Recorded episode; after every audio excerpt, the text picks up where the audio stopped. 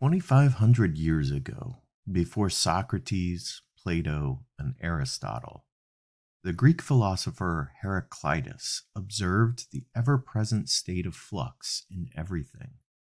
His philosophy on how everything flows is often paraphrased or misquoted as the only constant in life is change. On this episode of Jump the Queue, we're exploring transitions. Emma Lo started out as a cancer researcher in Taipei, Taiwan, moved to Canada, and then discovered what she really liked was interacting with people going through transitions rather than cells going through transitions. I'm Emma, originally from Taipei, Taiwan, and uh, I'm first of my half of my life was a cancer researcher. Beginning, I saw amazing um, forensic mouse in a Princeton lab.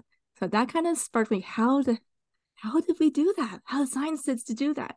So that kind of sparks my curiosity in science. And then mm. later in cancer, is because my family got breast cancer, and that was a really heartbroken experience to go through. And just wanted really to help to continue this in this field and finding a cure. One day we'll find a cure for cancer, and that was like my big wish. Um, the truth is, I don't think anybody has found the, the exact cure for cancer yet, and that's just keep driving me um to studying cancer research. Um, imagine myself of that little drop in the big ocean, but hopefully that will make wave later on career. Yeah. Yeah. Yeah. And then uh, when I from transition fly from Taipei to Kingston, Ontario, Canada, was originally for my graduate study. But at that time, had an opportunity to, to work in a startup, which online auction company, which is business. That's another transition. But what I what I found is I was of doing as a part-time job, meeting the clients and after speaking to the clients you hear you feel that deep pain and where they are. Just to quickly explain whether MaxSold is an online auction company where help people through that transition stage in life. So the customers like they are going through this big life changes but the stuff is getting in the way. So after talking to clients like that really desire to help continue to jump out? And how can i help them to move forward faster so they can continue their, their life later on? That's yeah. really fascinating. I i wonder let's just talk about a, a separate transition i mean it's related but moving from from taiwan to canada that had to be a pretty drastic transition for you. What was the hardest part of of that just from a cultural standpoint? I so big city girl into a little country town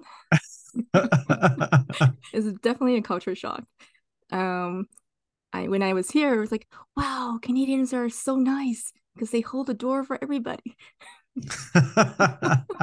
and at the grocery store, um, and the cashier is like, "Oh, how's your day today? Like, how are you doing today? How's your day?" And I genuinely thought they were interested in my day. so you see this little some girl, of them might be some of I them know. might be you see this little girl rambling and with a cashier with a long lineup waiting after me rambling about my day because I thought it was a genuine conversation.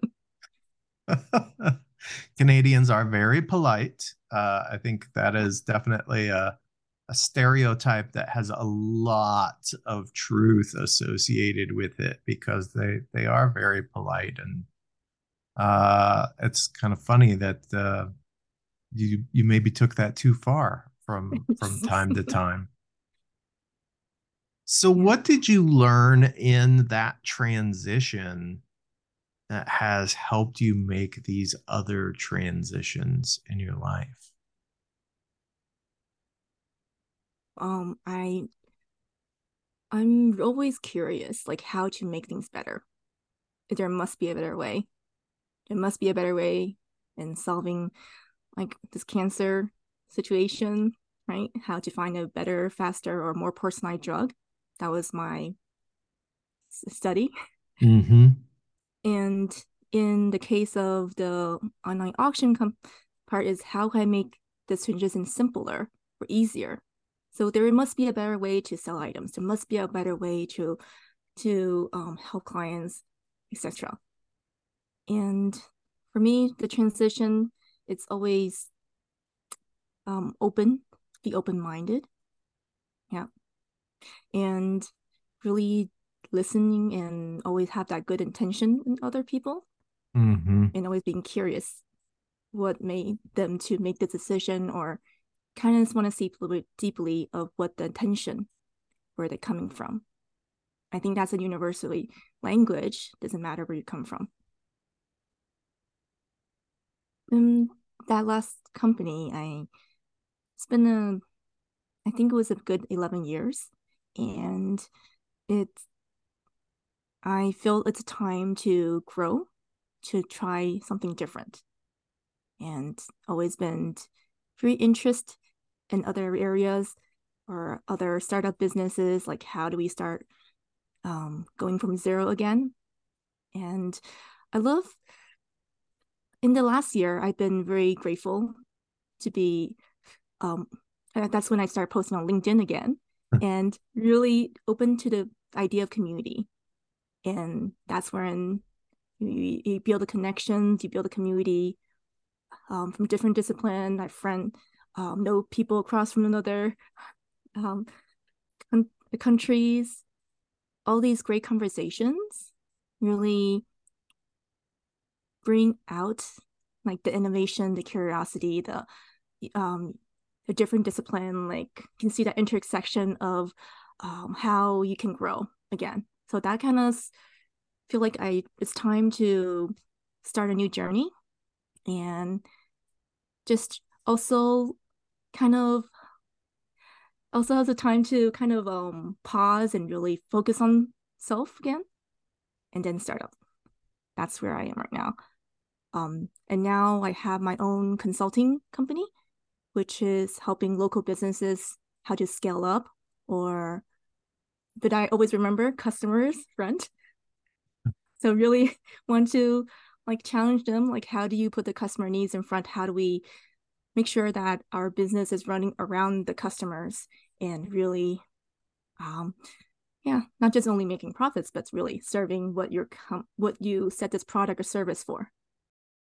Next, we talk to Tino Engel in Germany, who's transitioned from being a professional poker player to becoming a management trainer who uses poker to explore making choices and dealing with uncertainty in business and life.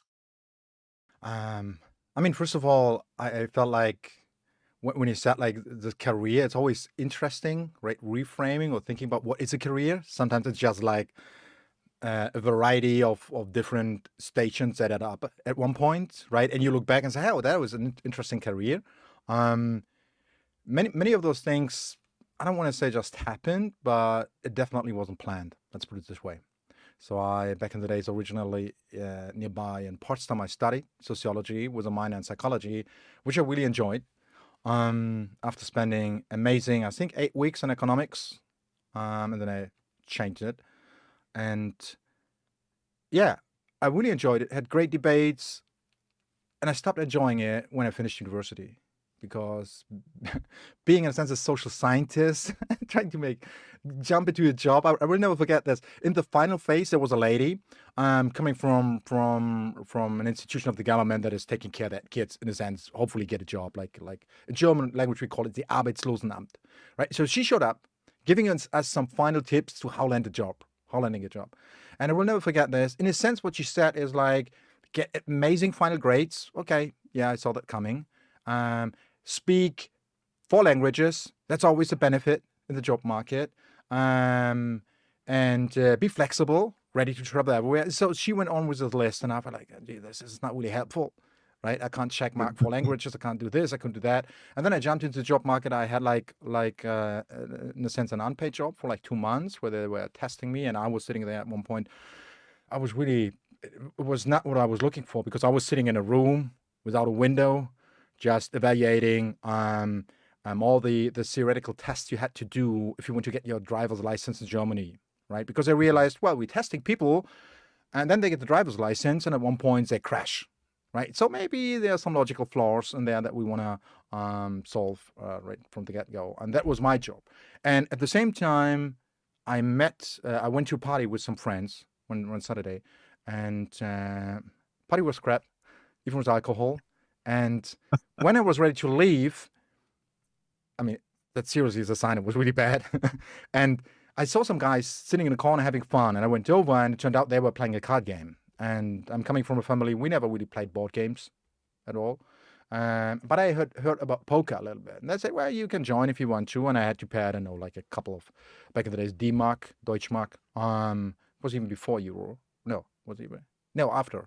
Um, anyway, so I paid like I don't know five euros or something. It was quick money for them, and I really loved it from from the get go. I was bombarding them with questions because I found it really interesting. I can't really tell you why, but I will never forget how they told me when I left. And by the way, you can play it online for money.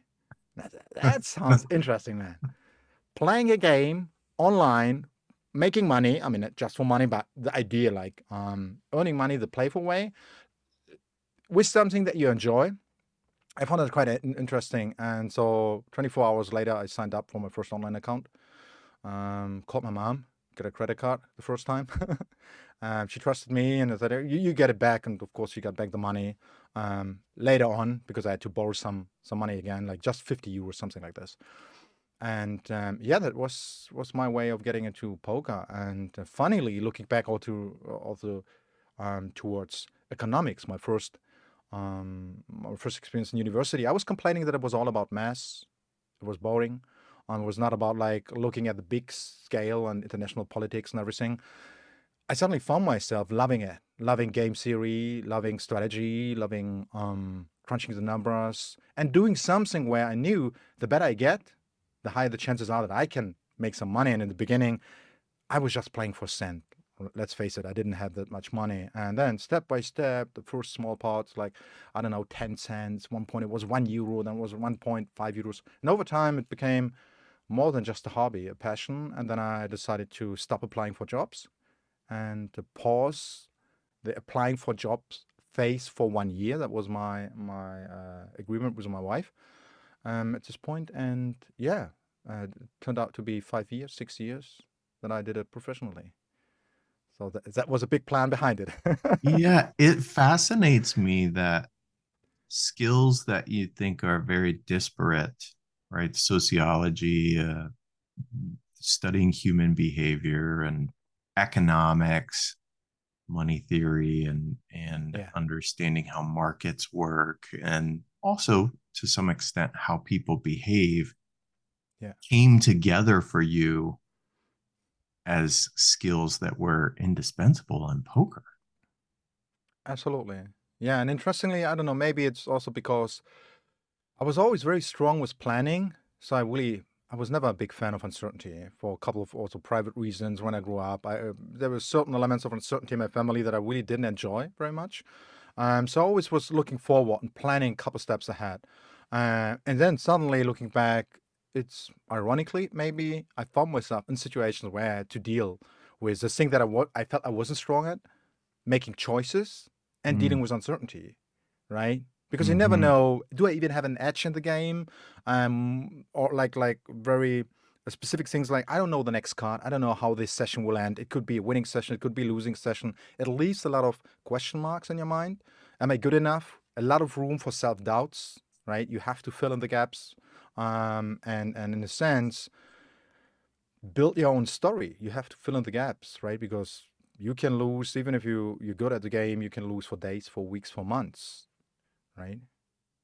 And then keep in mind you have the people around you who have no connection to poker, who just look at poker and say, that's all about gambling. How can you even make money with, with, with gambling? And I said, well, you're right, it can be gambling. So can life be gambling. And this maybe is also like what links it back to society, what, which I always found interesting. I see so much gambling going on in society and politics, mm. where I feel mm-hmm. like, man, um, maybe there's something you can learn also from poker, how not to gamble or gamble in an educated way. Let's put it this way, because you will do it anyway. Yeah, and that speaks to the next transition that I want to talk to you about because you took a lot of those skills and observations, things that you learned in the poker world, being a professional gambler, and transitioned into doing something, I don't want to say entirely different, but definitely different for you. Tell me about when you decided to say, well, I'm I'm not going to be a professional poker player anymore, but I'm going to do something with those skills? Yeah, uh, so there are a couple of things that came together. The first is, um, I mean, my son was already born, and I, I kept playing like for three years. Um, that's why I was very thankful that we had the internet, so I didn't have to travel, so I could combine both worlds. Which um, I also learned to appreciate a lot um, when I read like these days about people taking like two weeks or fathers two weeks, four weeks off from the job or two months. Awesome. As I read, I I had him every day the first year, right? Because um, I was at home and could really bring all those things together.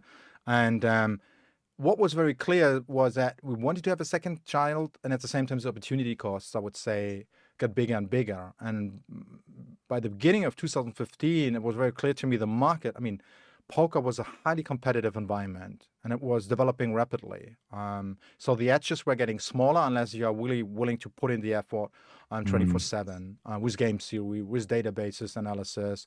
Um, it got very, very technical as well. And it was very energy draining, um, which is not a big surprise because poker, like it or not, um, winning and losing happens every day right? And it's very hard to digest for the for the brain all those sometimes small losses over and over again, um, which makes it also a great playing field to train those skills dealing with losses. Specifically, winning is easy; everybody can deal with winnings at least, unless it's too much too quickly.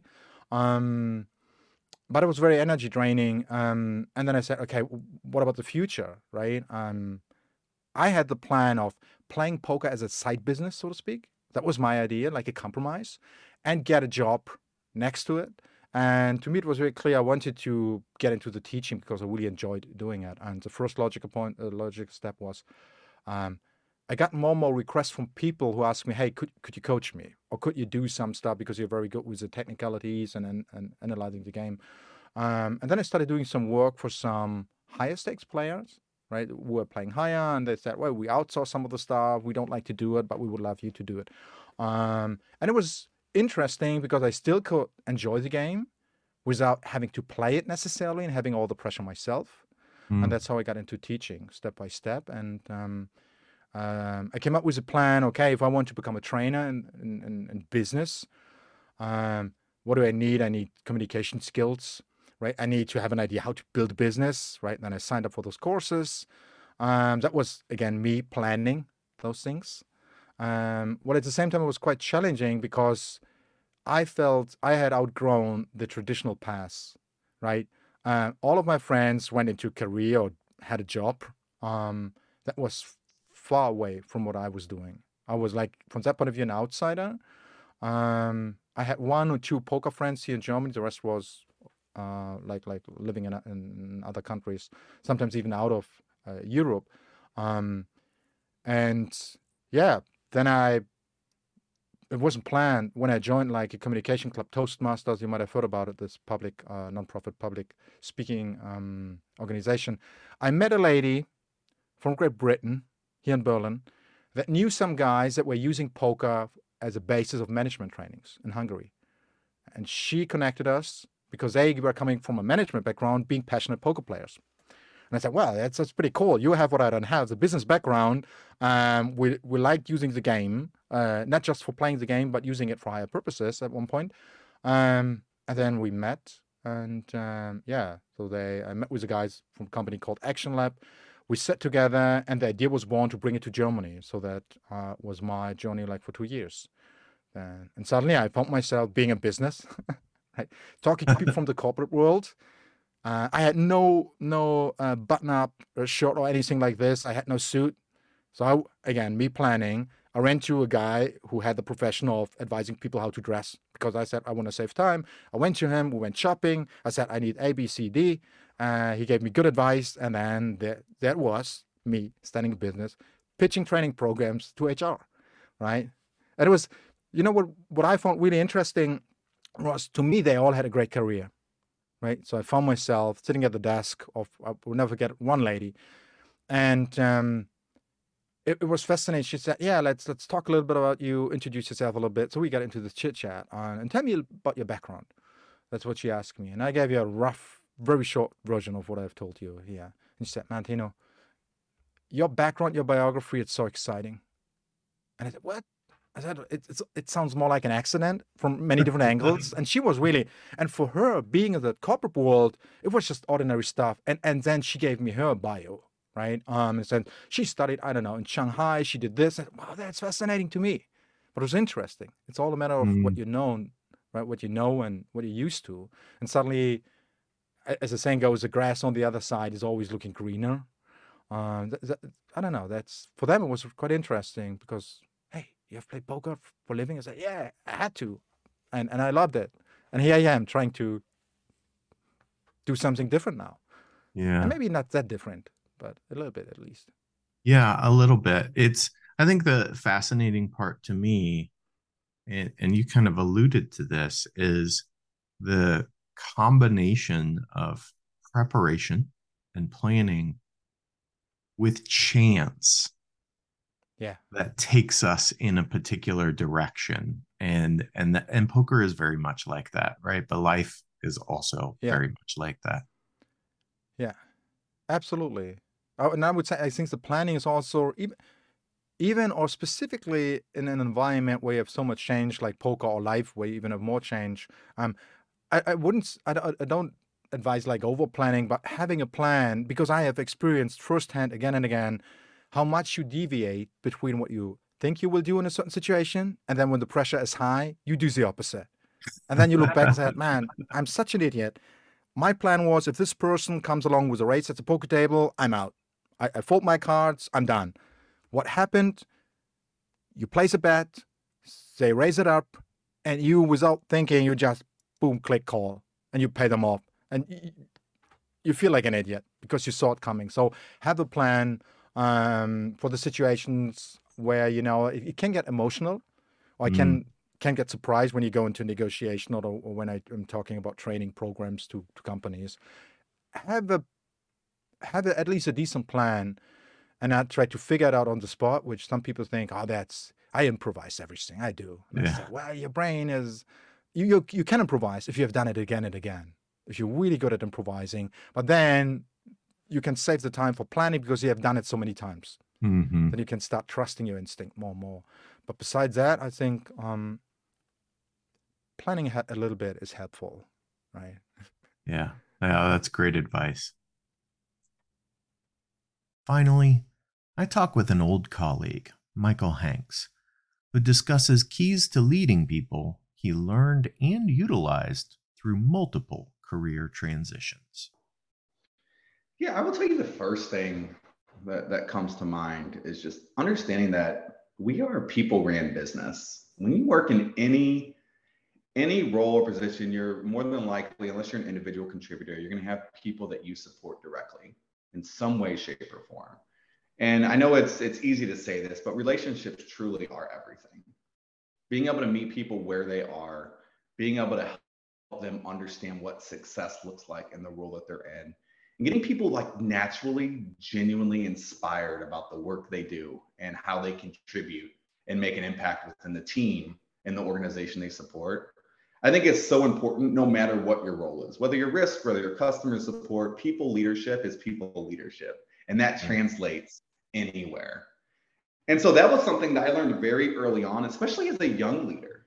You know when you're when you're moving into a leadership role at 19 years old and you have folks reporting to you who are 20 years your senior you know you have a responsibility to to earn their respect and build that relationship and let them know that you know you're there for a reason. And it's not just to manage them but it's to support them that you can add value to what they do and you can assist them.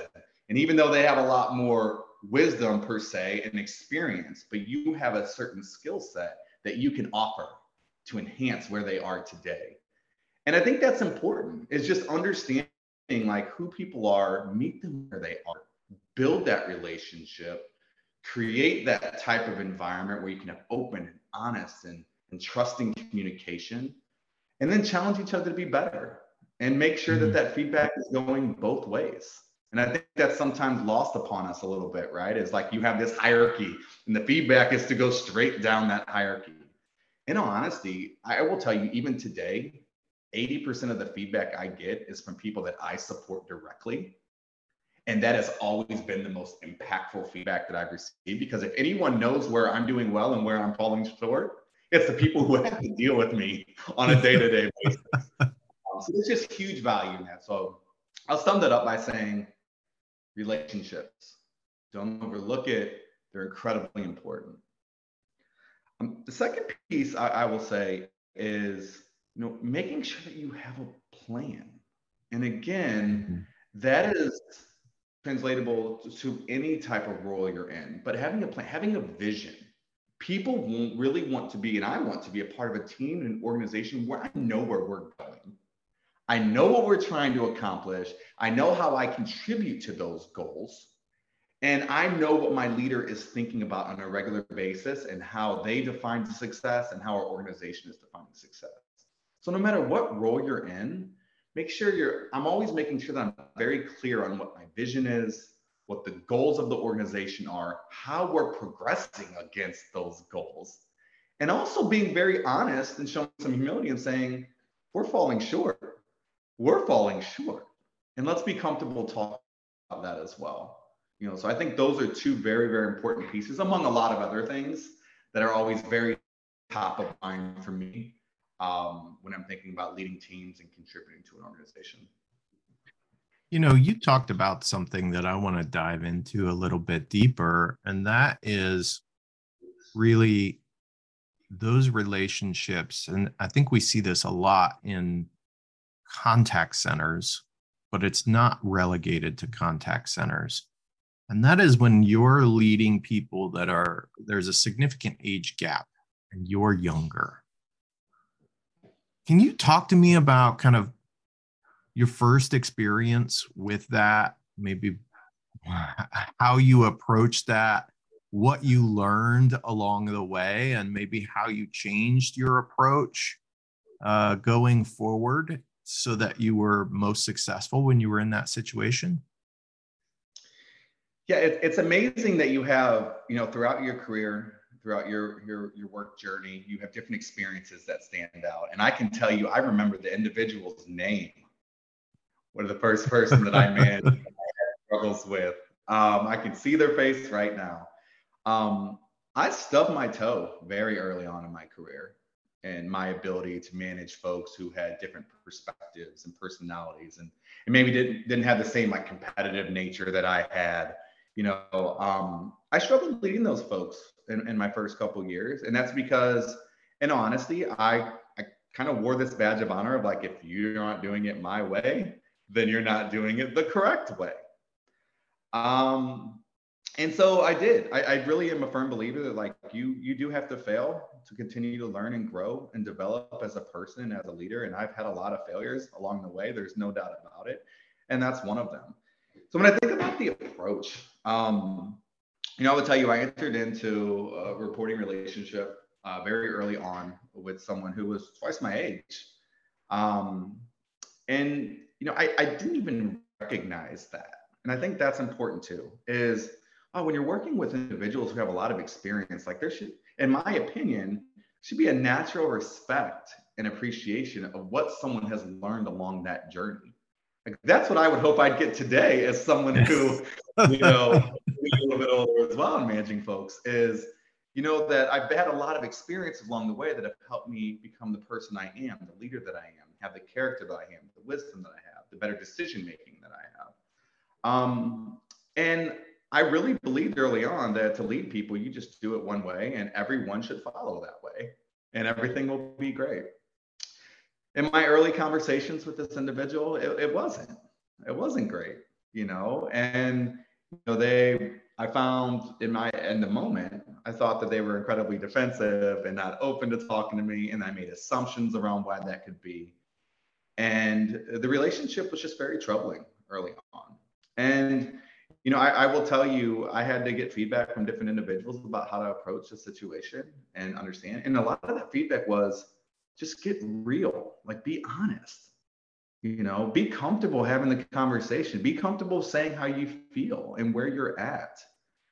And I remember sitting in the fishbowl, which I know you're familiar with. uh, at, at Convergys and and having that very real conversation, just raw, real conversation with the individual saying like, hey, here's the way that I feel, you know, and I feel like sometimes I feel a little bit judged because of my age or maybe my experience.